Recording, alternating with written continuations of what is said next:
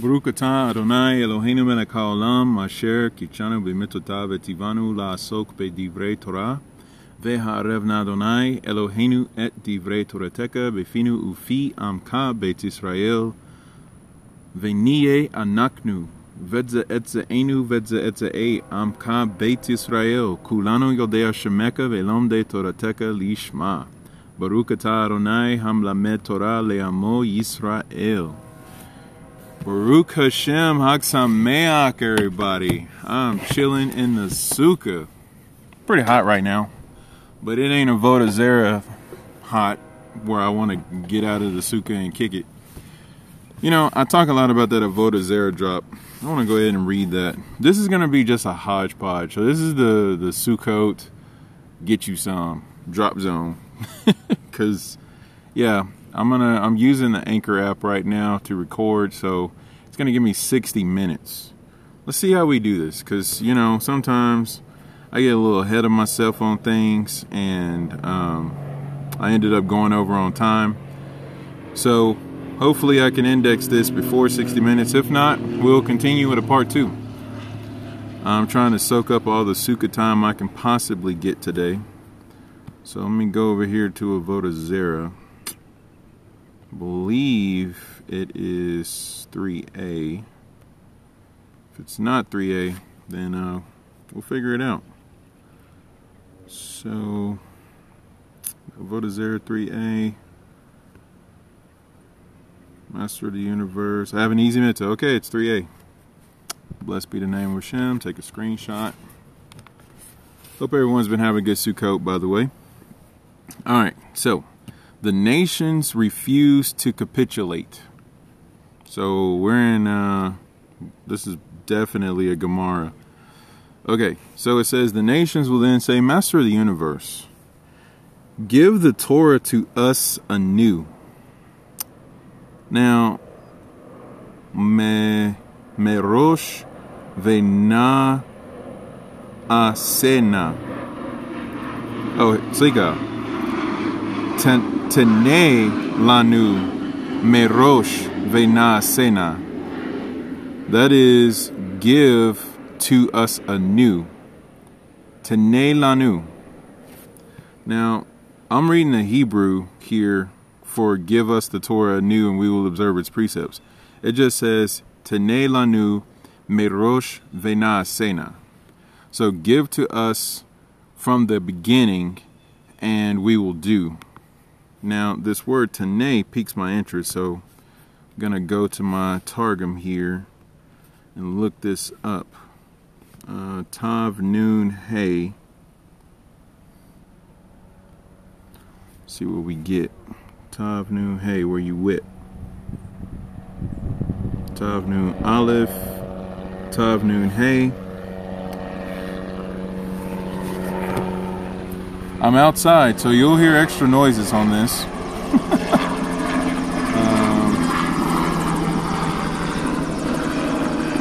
Tavnoon Yod, it wants me to go to that word, and it'll give me some commentary. So Tavnoon Yod says to repeat.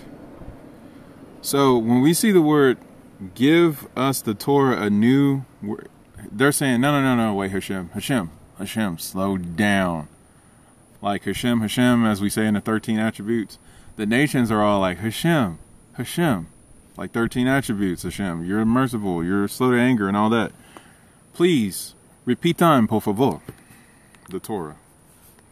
So, this is one of the cool things that I love about learning Hebrew is being able to just like sit down with these words and like really soak them in. Because in the English, it just says, give us the Torah anew, but really Tene Lanu means please repeat from the beginning the Torah. Like Hashem, you remember when that time you showed up on the mountain and you said, Anoki, which means I wrote myself down and gave it to you. I gave over the soul of myself to you. I wrote down my essence and gave it to you. You know, the word of God became flesh, I mean, became tablets, I mean, became flesh and dwelt among us, or tabernacled among us, sukkah among us. So literally, the nations are like, please take us back to Mount Sinai, please.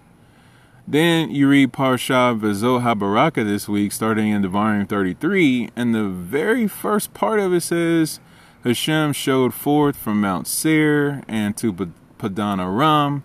And the commentary is like, yeah, so basically God went to all the other nations. Because between Esau and Ishmael, that equals the whole entire nations. Every non Jew is distilled down to one of those two. Now that's absolutely crazy because we say there are 70 nations, right? So that means at least 35 of those 70 belong to Esau and the other 35 belong to Ishmael. That's Christianity and Islam. And it's kind of like, what do you mean everything distills down to that two categories? That's a pretty big spe- uh, spectrum. So when we really look at this, it's kind of like, what are you saying?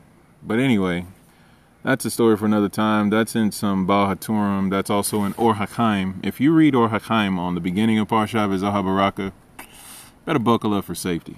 But anyway, let me see what other definitions Tanay has. Again, we're looking at Tav Nun Hey. The uh, root of it is Tav Nun Yod. And it goes to say to teach or to study the Mishnah or Baraita, to repeat a tradition, to teach or study.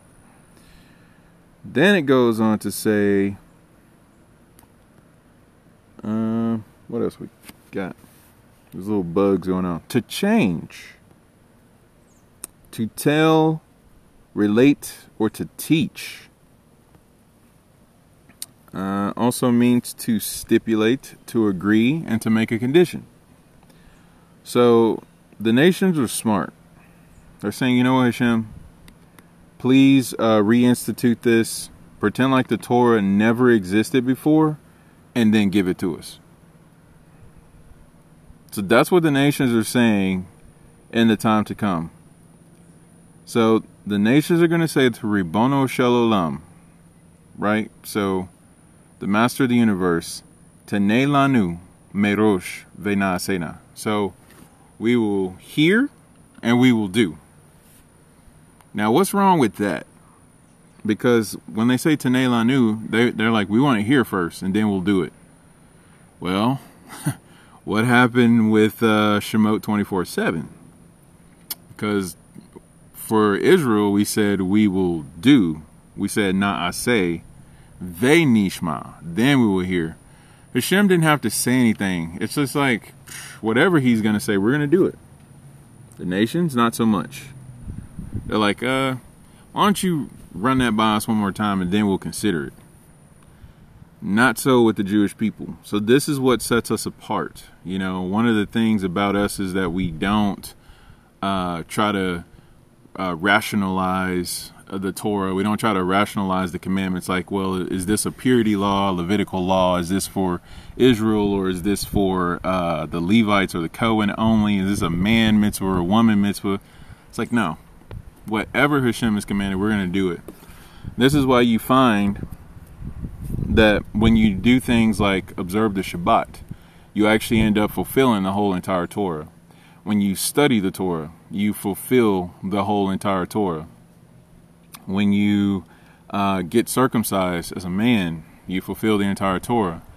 You know, uh, when a woman lights the candles to bring in the Shabbat, you know, she helps with the fulfillment of the entire Torah because when the woman is lighting the candles, she is separating out a day and sanctifying it in time.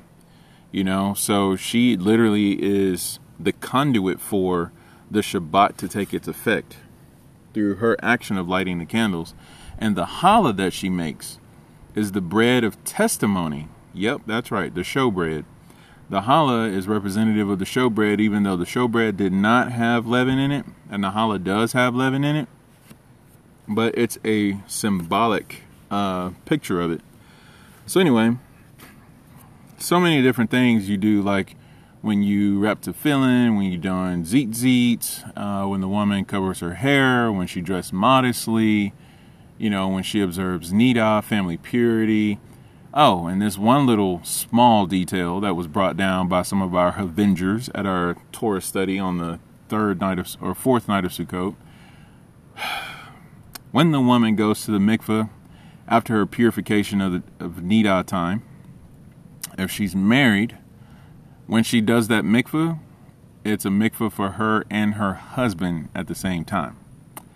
Yeah, if you want information on that source, please talk to Kola Shlita, one of our Avengers. She is the Storm Avenger from X Men. So, yeah, I'm pretty sure she can change the forecast for you on that. Baruch. So, this beauty of when you just get into Torah and you just dive into it and you're just like, man, I ain't trying to figure out nothing. I'm just trying to serve Hashem. I'm just trying to love God when you really have that mentality about it, there's a whole plethora of stuff that opens up for you because Torah is dependent upon the way you approach it. That's really the condition. This is why if you read in Parsha Naso and uh, Bamidbar, where there's the 12 leaders of the tribes, there's one leader from each tribe, they bring the same offering. Well, the Torah takes time to repeat each person's offering, even though it's the same exact thing. And the Midrash Rabbah for Parsha Naso is actually two volumes full. How big is the Midrash Rabbah? Oh, the size of a dictionary almost.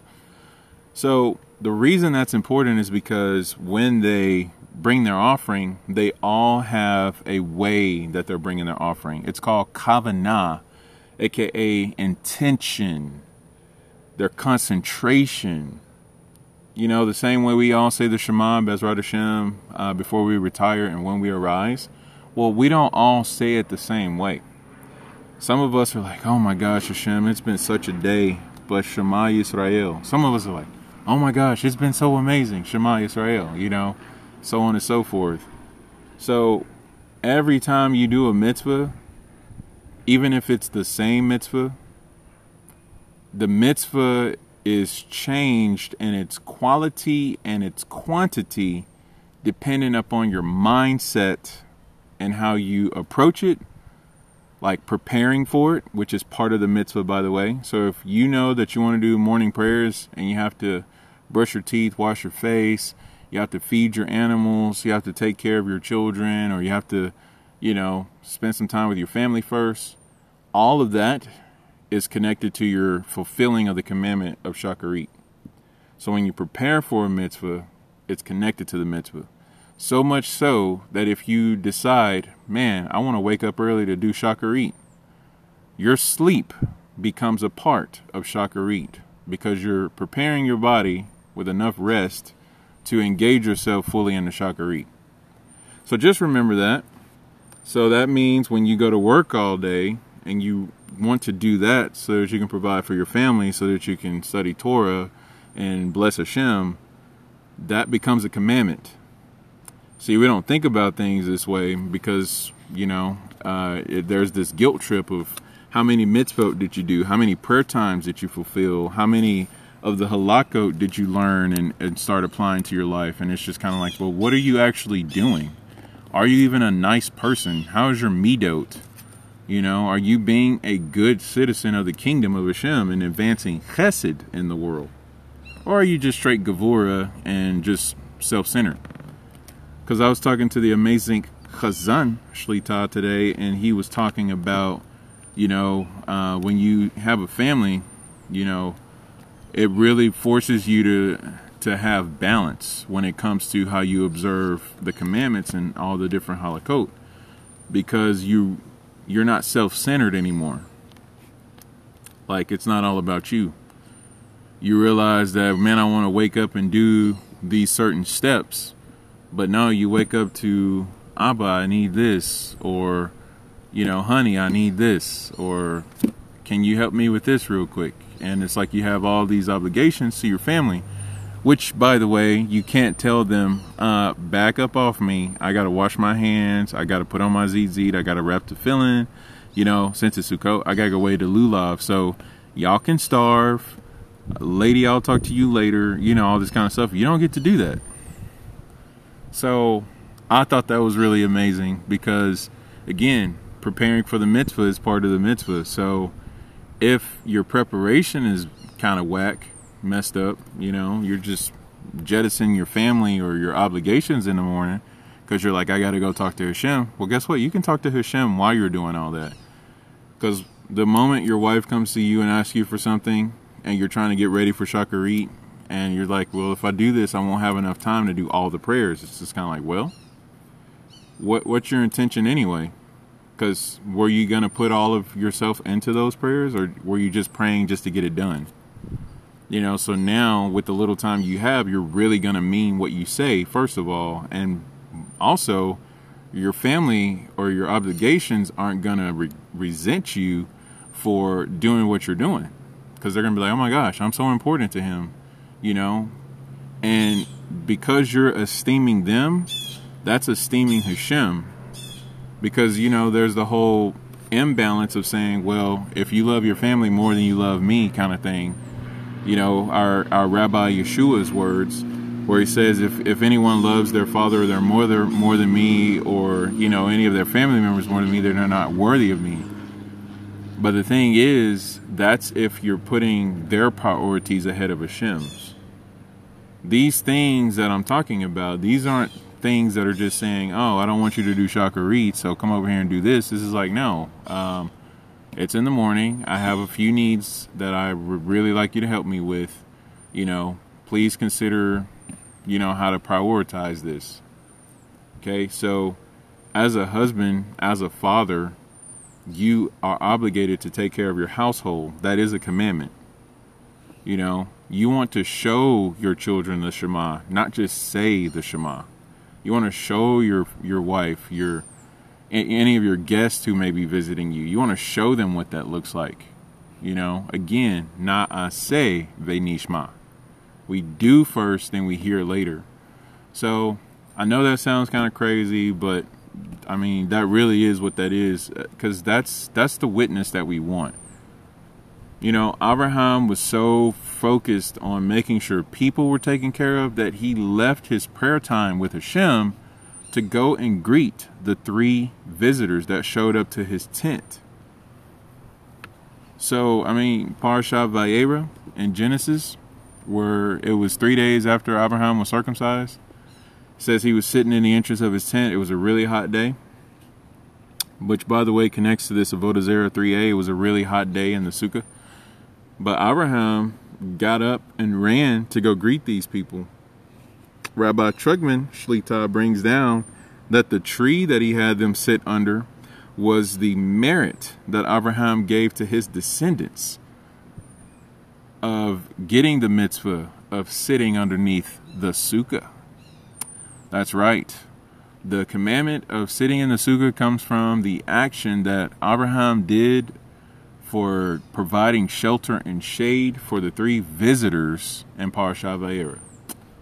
So, Rabbi Trugman, what's wrong with you? Get some help. but anyway, so all that being said, Abraham left his prayer time so that he can do that. You know, you have time to say Modeh when you wake up. When you say Modeh that is the equivalent of bringing your first fruit. We learned this in Parsha uh, Kitavo. You know, when you enter into the land, you're to bring your first fruit, bring them in a basket.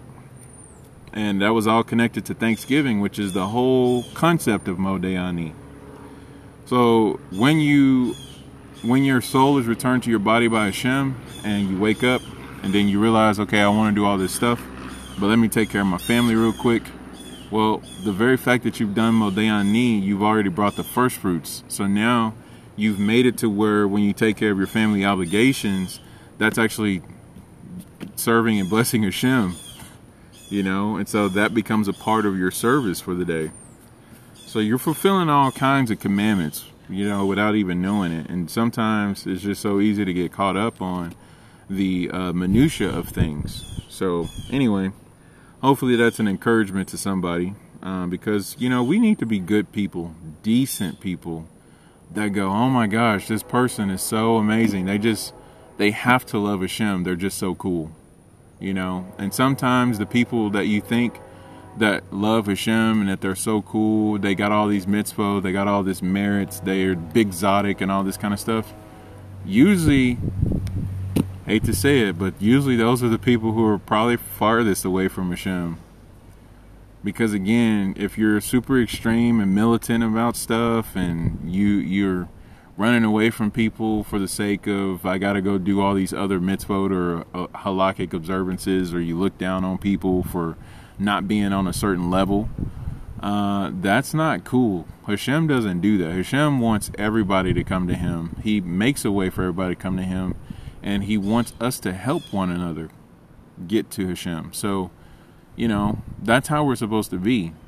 Some of the people who don't even know Hebrew, don't even study much Torah. They barely have done any prayers. They don't even own a Siddur or tefillin or anything like that. Those people are some of the most gold people you'll ever meet in your entire life. You know? And so just, man, like, seriously, just say la on that for a second. Would you much rather learn about Hashem from a person who knows it all and quote unquote does it all, which by the way is impossible because for every halakha you learn, there's a whole nother layer of list to go into with that. And again, if your kavanah, your concentration and your intent is off, even if you do the mitzvah, uh, that that decreases its value. So if you're yearning and your heart's on fire for Hashem and you're doing a mitzvah, that's going to be off the charts, no matter how what level that you do it. But anyway, so would you rather learn from a person that knows it, knows it all, does it all, and all that kind of stuff, or would you rather learn from a person who's just lowly, humble, they just love Hashem, and they realize how inept they are, and because I'm gonna tell you right now, I that's who I like. Those are the people I like. They teach me something about loving Hashem and making sure that I'm true and authentic. Those people refresh me because their relationship is not based off their knowledge. It's not based off their their status. It's based off being Hashem's child and his servant. You know, and we got to remember that. And that's what the world needs to see because the world is so full of religious fanatics. What about human being fanatics?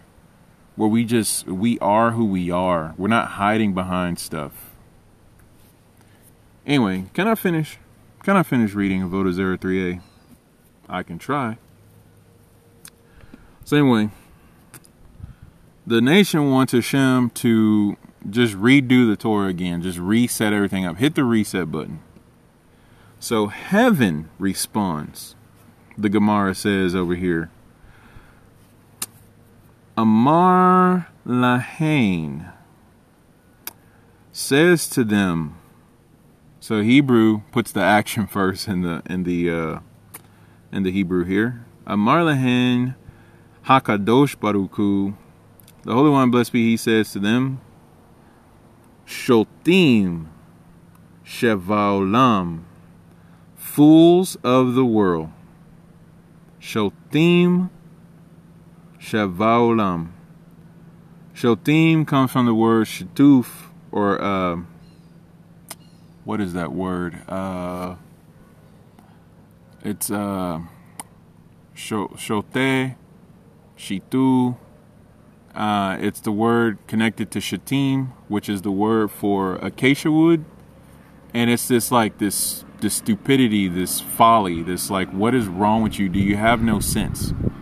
Um, which is why the the altar is made out of that uh, wood, the outer altar so acacia wood over covered in gold in the different parts of the Mishkan, they're made like that because it's like there's all this this folly, this stupidity that comes with our fallen state, you know. And the Talmud even tells us the only way we're we're able to actually sin as human beings is because a spirit of folly, shituf, comes over us which, by the way, shetuf in modern Hebrew is used as a uh, theological mindset for those who want to take divinity and mix it in with humanity. In other words, like a God man complex, you know, like uh, seeing Yeshua as like like a Hercules, like a demigod type thing, like father is a god, mother mother was a human And so they call that shituf, where it's mixing all this idolatrous folklore type idea, basically saying it's stupid. Like, don't be idiotic. So, anyway, could talk more on that, but just want you to be aware if anyone tells you, oh, you think Yeshua being the living Torah, well, Mashiach has to be a human, and you don't think he's a human, so that's that's folly. It's like, well, you tell me how to reconcile the Torah being made flesh. You tell me how to reconcile the Torah being made into sapphire tablets because that's totally a thing. So we knew that the sapphire tablets possessed the name of Hashem and they were this material that was from heaven. Because the sapphire tablets, they were straight from Shemaim, but yet they were earthly. They were brought into this dimension. So, I mean, how do you really? It's it's mind-boggling. So now take that to the the form of a human being, or this divine soul that's sent, that is the same animating soul of the the Torah, the sapphire tablets, that was placed into a human being. So, I mean, yeah, I mean, there's all sorts of stuff about the spirit of Moshe, the spirit of Eliyahu, the soul of Memtet, uh, ready to be uh, imbued into uh, a man uh, who is conceived in a woman's womb, and then he can he can be the status of the Mashiach. So, I mean, there's a lot really to get into that, but all of that is connected to this word for fools and Avodah Zarah 3a.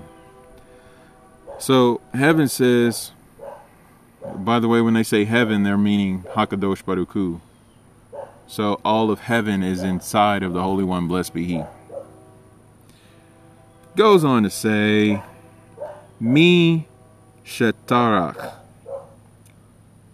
Whoever toiled Be'erev Shabbat Yokal Be Shabbat. Whoever toiled on the eve of Shabbat, i.e., on a Friday, will eat on the Shabbat itself. Mi shelo tarach be'erev Shabbat, but whoever did not toil on the eve of Shabbat, me hekan yokal b'Shabbat. From where will he eat on the Shabbat? Got a little footnote. See what it says.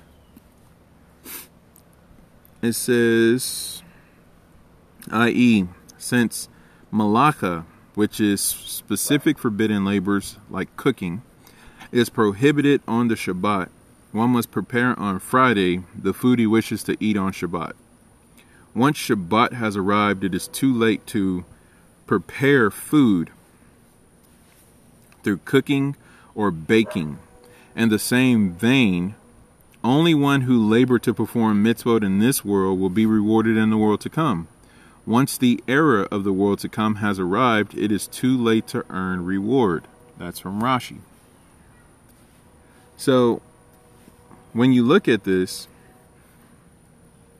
this is another reason why Acts chapter 10 was important because there's the understanding when the Mashiach comes, okay, he's going to inaugurate the Messianic era, the, the days of Messiah, like all of the new time frame, the next epoch after the 2,000 years of Torah. It's going to be Mashiach time. Well, there was the understanding, well, Mashiach came, so this is it. Like, nobody gets to come in anymore. And Hashem's like, well, that was Mashiach ben Yosef that came. Mashiach ben David hasn't come yet. So people can still earn reward for the mitzvot. People can still get converted. They can come into the kingdom. They can uh, do all sorts of stuff to come in. So it's not quite Shabbat yet, in other words. And so that's what this is bringing down, where, you know, it's it's Shabbat nations. Why are you asking me to give you a mitzvah to start the Torah over again so you can do something? It's like you've had your chance. You didn't do it then. But oh, the grace of Hashem, right? Because what does he say? Ela af al pi.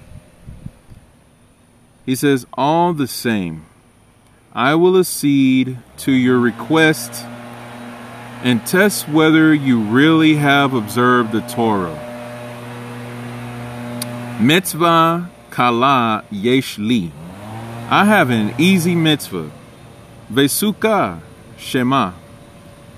And its name is Sukkah. The easy mitzvah. Hashem says that the easy mitzvah is Sukkah.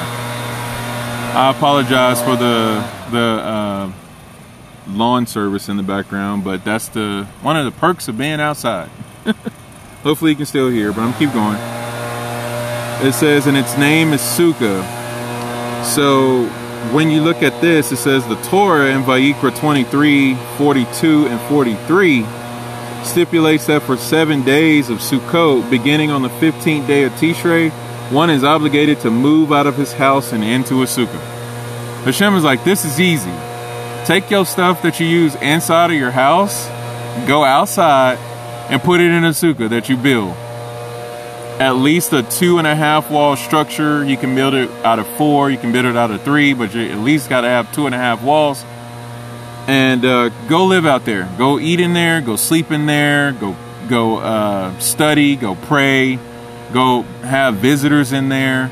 This is this is easy. Just do it. Seven days. That's all you need to do. Seven days. But wait, Sukkot is eight days. That's right. We say farewell to the Sukkah on the seventh day of Sukkot, which happens to be Hoshana Rabbah. That's not a Shabbat day, but it is a Yom Tov day. And that's where we say the farewell to the Sukkah. That night, we light candles to go into the final day of Sukkot, which is known as Shemini Atzeret. And if you're not a part of the diaspora and you're on the Israeli schedule, it's also Simchat Torah. So the eighth day is a double holiday. And the diaspora, they break it out. So technically, Sukkot is nine days in the diaspora. But anyway, with all that being said, you have this whole picture here that it's like, this is an easy mitzvah. I just need you to take seven days to go sit in the sukkah and go just do your life in a sukkah. Go live in it. And as you can see, that comes with bugs and that comes with uh, heat or extreme cold. or, you know, it's it's joyous, it's pleasant, it's amazing. Also comes with lawn service. But anyway, it goes on to say, this is an easy mitzvah. Seven days, and then it says one is obligated to move out of his house and into a sukkah, a temporary dwelling. God tests the idolatrous nations resolve to observe the Torah by giving them this one mitzvah. It's like, listen, nations, y'all have rejected the Torah this whole time. Now that it's the end, you want me to start over and give you an opportunity to observe the Torah. You weren't concerned about it when you were keeping all your other festivals. You weren't concerned about it when you were doing all that your heart desires, because you know the Hashem knows my heart teaching. So as long as you were doing all that, you were fine. But now that all is revealed and it's the redemption, you're like, Hashem, please give us a mitzvah. We need some merit. We want to be a part of the Olam. Hashem's like, all right, listen, just do the Sukkah thing. Just give me that. Well, if you're a part of Sukkot, you know that Sukkot represents the totality of our faith. This represents how much faith in Hashem do you have you're going to go sit in a very unstable structure. You're going to trust that Hashem surrounds you and He provides for all your needs. I mean, you're uh, subject to the inclements of nature, and you're and Hashem is like, yeah. So do you trust me? And you're like, yes, I do. I wish I could be in my house right now, but I trust you, Hashem.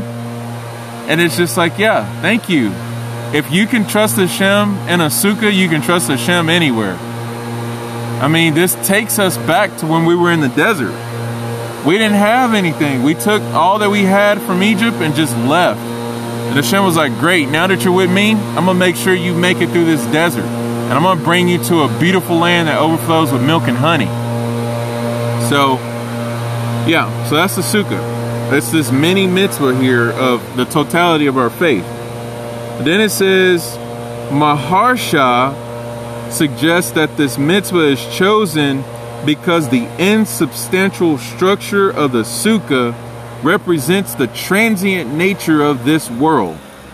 So this right here, the sukkah that we sit in, this represents life in this world. This is the olam hazeh. It's transient. It's temporary. It's fragile. It's precious. It says the choice of this mitzvah thus conveyed to the nations that they should have performed mitzvot in this world, which is similar to a sukkah.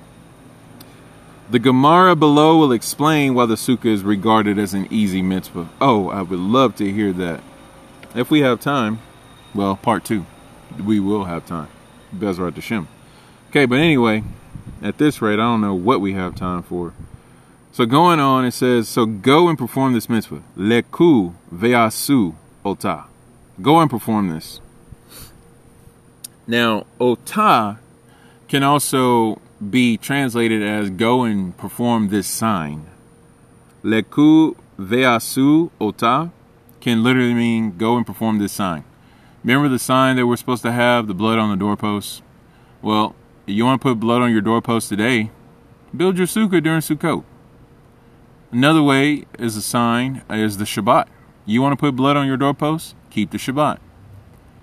See, I'm just not going to even digress. But anyway, you want to keep a sign? If you're a man, get circumcised. You know, you want to perform a sign like putting blood on your doorpost? Ladies, light some candles, cover your hair. You know, dress modestly, quit showing all your stuff. Those are all signs, like blood on the doorpost type stuff. Like when we were in Egypt, we put the blood on the doorpost to show that we were in covenant with Hashem. It was a sign for us, it was a sign for Hashem. Yeah. So we think to ourselves, I am digressing. We think to ourselves, yeah, I want to I want to live for God, you know. I want to be like the children of Israel in Egypt. I'm going to put blood on the doorposts. Well, guess what? It wasn't just Israelites putting blood on their doorposts. Some Egyptians decided to do so as well.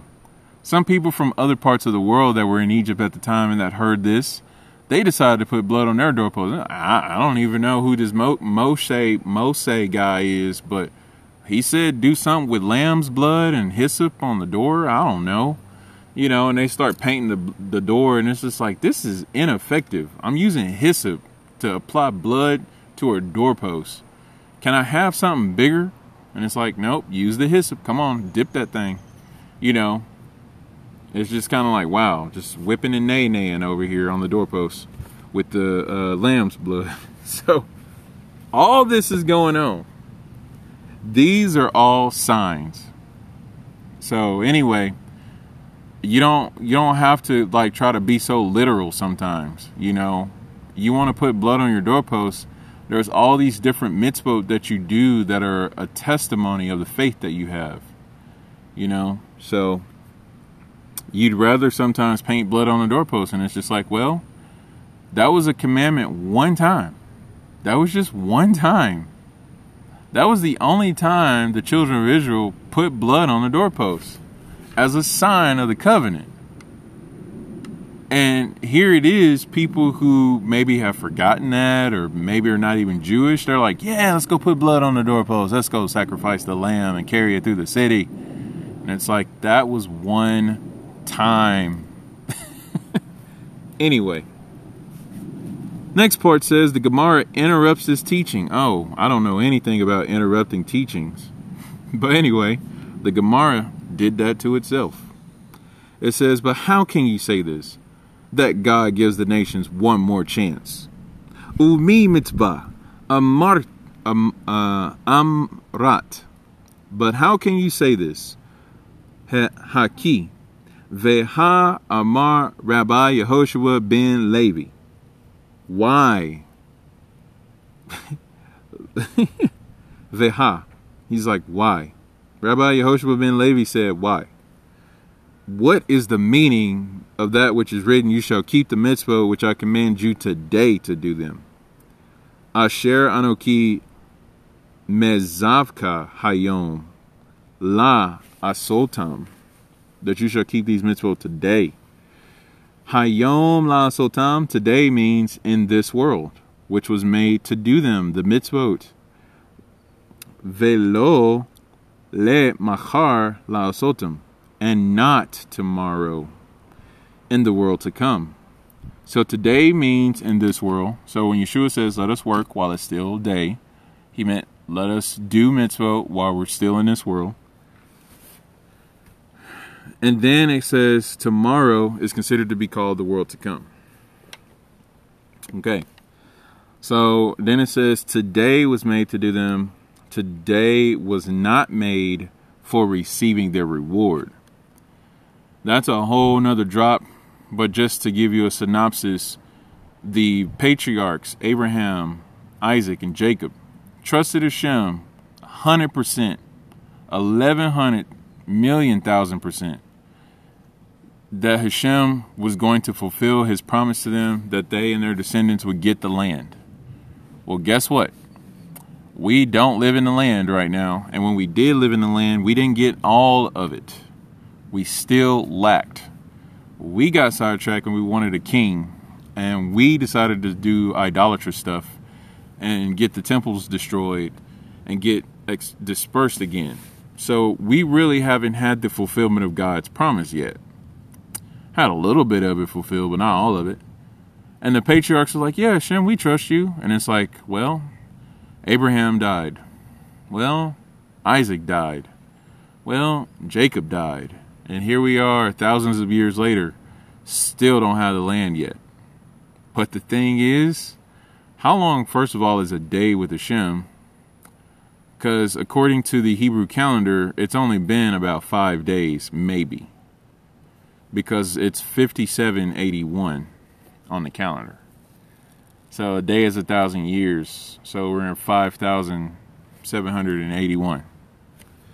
So thinking about all that. But anyway, just to go on to say, Hashem's promise is yet to be fulfilled, but it will be because that's the thing. That's why we say, God, we trust you. El Melech Ne'eman, you are God, the faithful King. Like whatever you said, you will uphold. You know, God's word does not return void. If it goes out, it will accomplish its purpose. So that's the beauty of not receiving the word of the mitzvah while we're supposed to walk by faith and not by sight. Because we know everything that we do, what, what Hashem has commanded us to do, like that's what we're supposed to do. And the outcome of that will be proved and shown in the world to come. So the patriarchs totally understood that concept. It was like, whatever, Hashem, even if we die, like we know you're going to give us the land, that's fine. And the Torah says that right there is one of the proofs of the resurrection because Hashem says, I'm going to give the land to Abraham and his descendants. Well, Abraham died. So, in order for Abraham to get that reward and Abraham's descendants to get that reward, God's going to have to bring them back to life and give it to them. I used to work for a church and they were like, Yeah, show me what a resurrection is. Show me what the Hebrew word for resurrection is from the Torah since you want to study the five books. And I was like, Oh my gosh, people, you're killing me. Pun intended. But it's okay, I'll be back. anyway, but uh, all you got to do is just read the second blessing of the Shemoneh Esrei, or talk about how God is going to give the land to Abraham and his descendants thousands of years later. yeah. Anyway, or just read Rosh Hashanah. Learn about Rosh Hashanah. You'll learn about the resurrection because we say, Tekiah yeah, one of the shofar blast sounds. Tekiah means resurrection. Just saying, like it's ridiculous. Anyway, didn't know that then, but I know it now, and it's probably good because we're not supposed to brag and boast and throw stuff in people's face, even if they challenge us and provoke us. So, uh, mission accomplished. Says, why then does God give the nations a second chance? Can't believe this. this is crazy. So the Gemara answers, Rather, God gives them this chance because the Holy One, blessed be He, does not seek excuses. Mm. So, Elah she'ein hakadosh baruch Rather, not hakadosh baruch ba betiru na. So he does not seek excuses. Im beriotav with his creations. And the English says he does not seek excuses to deal harshly with his creations. A lot of people think God is the one in the sky with the lightning bolt ready to just chunk it. It's like, boy, I'm waiting on him to mess up. I'm going to turn him into a greasy spot. Well, if you read Avodah Zarah 3a, you'll see hmm, that's not so much true. Whoever's saying that needs to stop it. Okay, read a daf. Okay? And then it says, uh, on the contrary, he seeks to provide them with ways to be successful. God is all about seeking how can we be successful. You know, the woman who was caught in adultery, which we're going to put quotes around that because there was not a way she was caught in adultery. Especially since the person that she committed it with was not brought to Yeshua as well true justice in that situation would have brought both parties to Yeshua. But, you know, we're not going to talk about that. We're just going to focus on the woman because she needs to get stoned. And it's like, well, you know what? Who's without sin cast the first stone? Let's just get this done with. Silly, silly judgments. But anyway, from that point alone, this woman, whether it was adultery or not, this was not her husband, and she was caught in a situation. Yeshua was being put in the judgment seat, and what he what he did proves this point. Seeking to provide with ways to be successful. How can this woman be successful from this point forward? Well, number one, she was absolutely embarrassed. Okay? She was she knew she was guilty.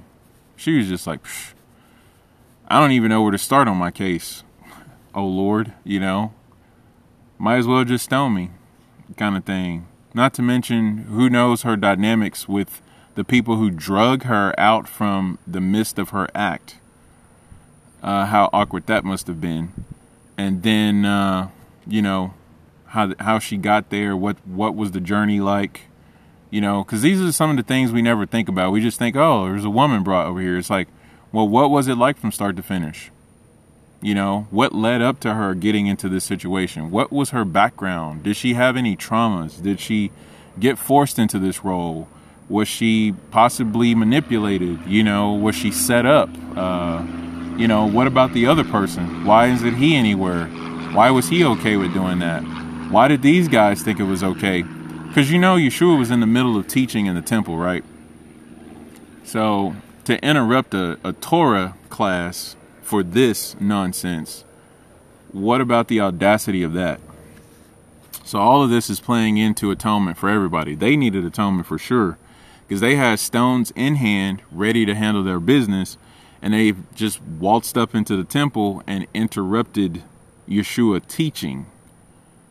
That's like saying, "All right, I know y'all are making Aliyah right now, but uh, let me talk to everybody real quick.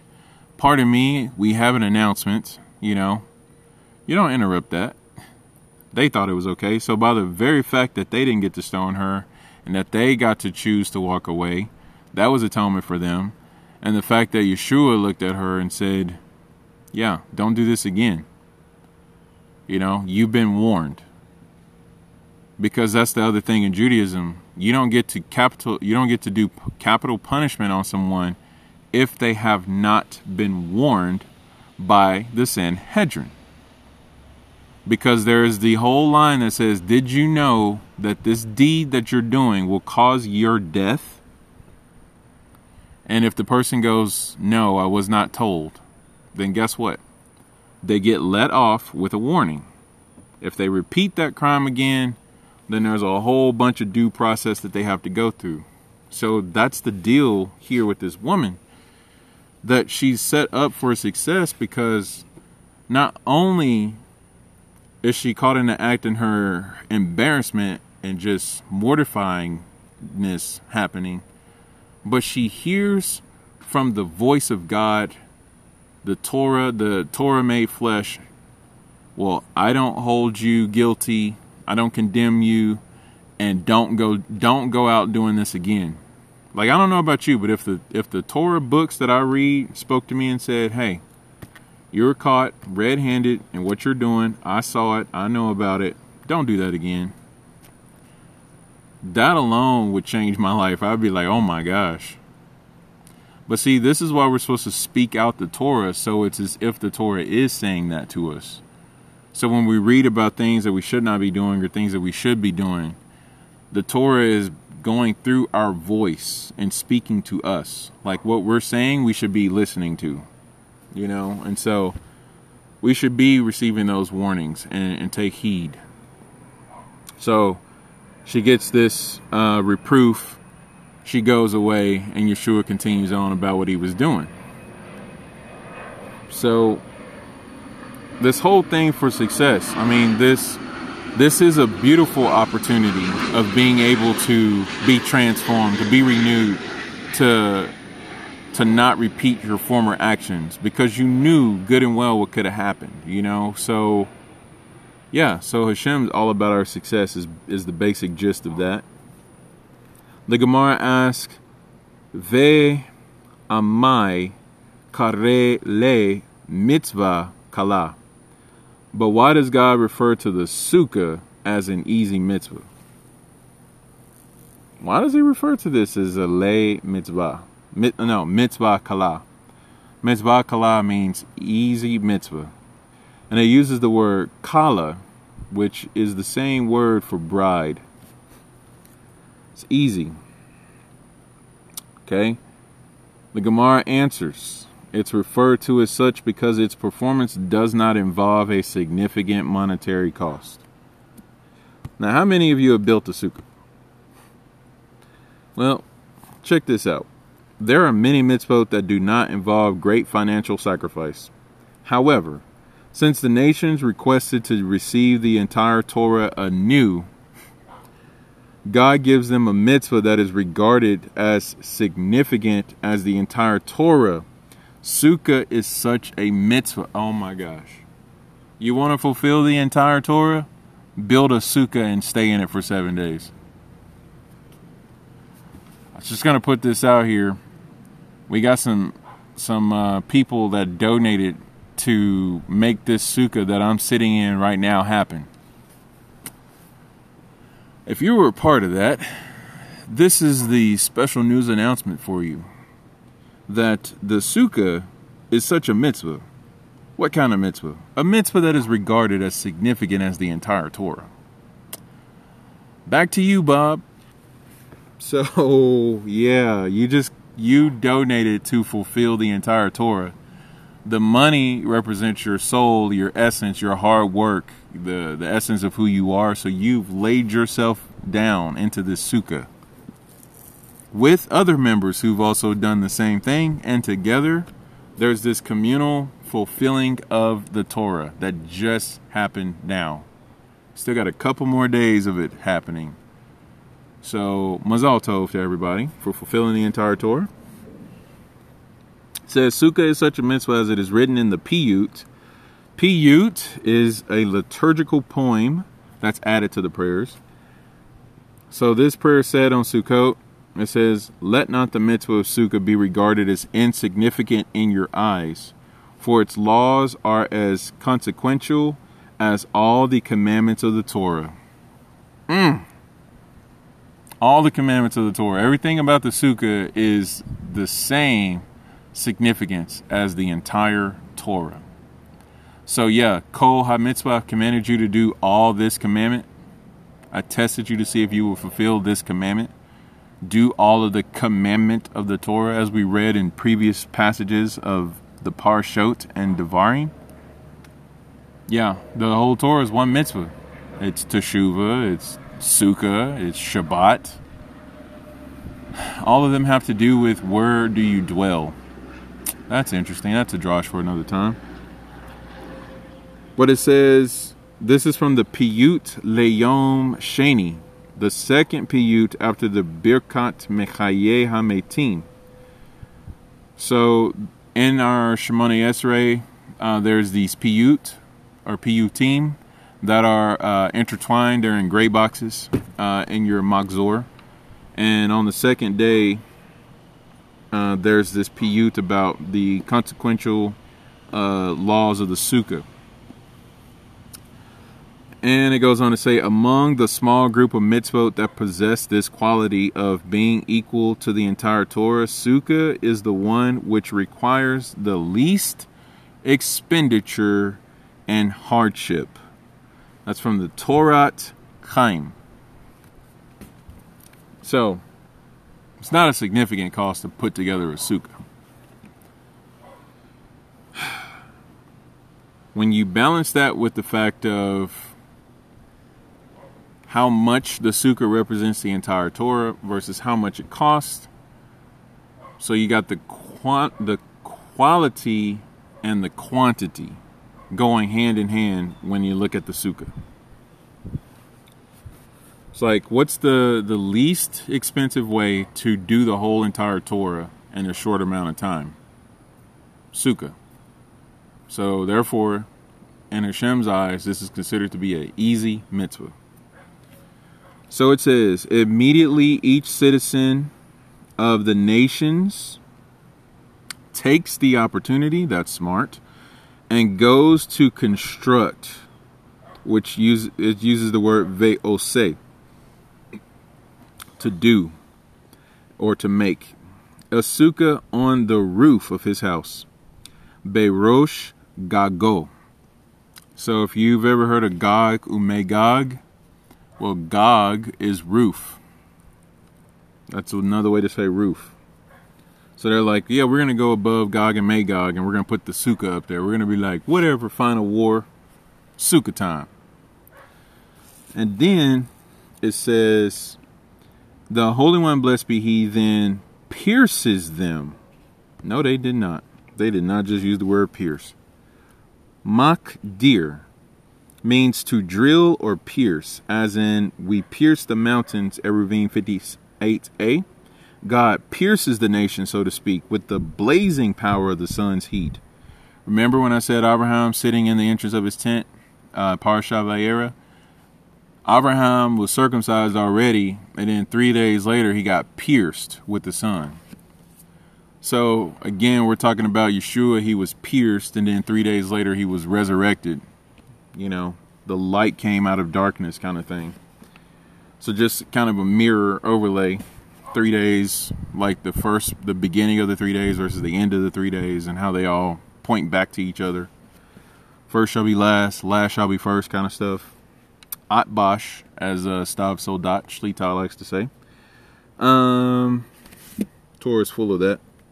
Says he's going to take the sun out and pierce them with the heat of the blazing sun in Tammuz, which is the summer season. Y'all remember Tammuz, it was hot. It says, whereupon each and every one of the nations kicks his sukkah and leaves it. Mmm. They kick it and leave it. As it is stated, let us cut their cords and cast off their ropes. So, the nations had this one chance. They had one job. Just had one job. And they kicked it. And they left. So, that's a Zarah 3a. So, if anybody ever wants to know, is God a gracious God? do idolaters have a chance to enter into the Olam Haba? The answer is yes. So Torah is not a get out of Gehenna for free card. What's the get out of Gehenna for free card? It's called Amuna. It's called Teshuva. It's called the Sukkah. And at that point, it doesn't become about getting out of Gehenna. It's more focused on who is this God and I want to worship him.